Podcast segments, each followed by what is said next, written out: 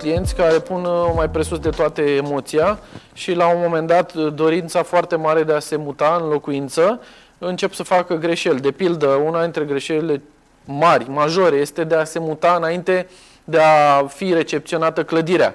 De fapt, se practică asta, unii constructori uh, Asta e chiar o capcană a dezvoltatorului, nu? Da, este o capcană, pentru că odată intrat în locuința respectivă, tu de fapt n-ai niciun fel de titlu în care există acolo.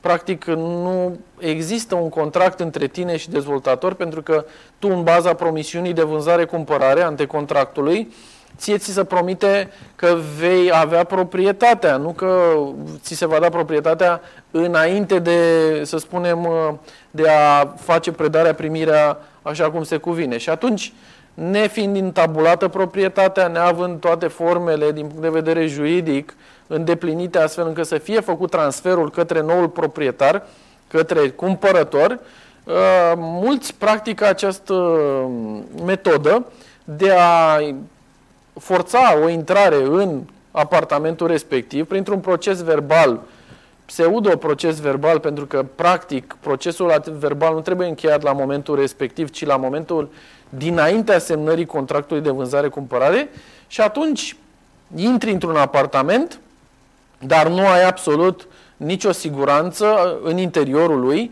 normele de siguranță nu sunt îndeplinite din punct de vedere al incendiilor, din punct de vedere al chiar minimului de existența a ta juridică în apartament, tu nu poți să-ți faci nici măcar reședință acolo, că tu nu existi. Gândiți-vă că sunt foarte mulți oameni care s-au mutat în apartamente fantomă. Apartamentele respective nu există undeva la primărie menționate ca fiind apartamentul 56 scarabe, pentru că nu sunt întabulate, sunt doar niște planuri și atât.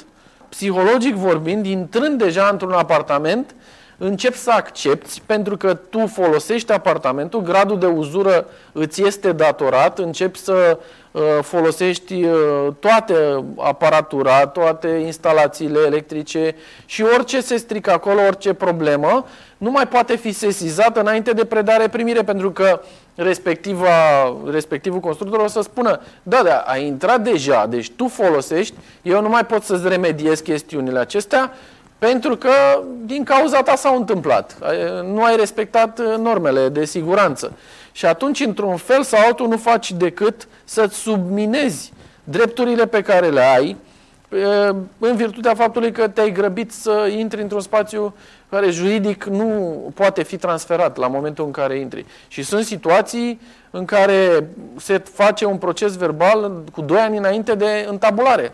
Că distanța este foarte mare. Gândiți-vă că 2 ani de zile poți să stai într-un apartament și să n-ai absolut niciun drept în a-l folosi. Și ce se întâmplă în astfel de cazuri? Pentru că am văzut în ultimele luni incendii, tot felul de catastrofe care s-au întâmplat exact în cazuri exact. de genul ăsta. Exact în situațiile acestea, toată răspunderea în legătură cu respectivul apartament, să fie foarte clar, aparține celui care construiește din acest punct de vedere, el, nefăcând uh, în baza contractului, antecontractului de vânzare-cumpărare, nu-ți transferă dreptul de a locui înainte de a fi predat. Să fie foarte clar. Înainte de a fi predat, din punct de vedere juridic, înseamnă ca el să fie întabulat și în conformitate cu promisiunea să poată fi transferat către nou proprietar, care preia toate atributele dreptului de proprietate. Răspunderea acestuia, faptul că poate să-și facă asigurare, să răspundă pentru el în continuare. Ne aflăm în fața unui risc uh, neasumat, practic de cel care intră în apartament și îl folosește. Sunt situații în ziua de astăzi în care intră în apartamente care sunt de fapt etaje tehnice, de pildă, nu corespund în niciun fel normelor, dar în continuare cei doi, cele două părți, cumpărător și vânzător, își asumă acest, acest risc fantastic. Riscul de a își pune în, de a-și periclita siguranța familiei, siguranța copiilor într-un spațiu neadecvat, care nu poate să fie folosit pentru o locuință așa cum spune legea.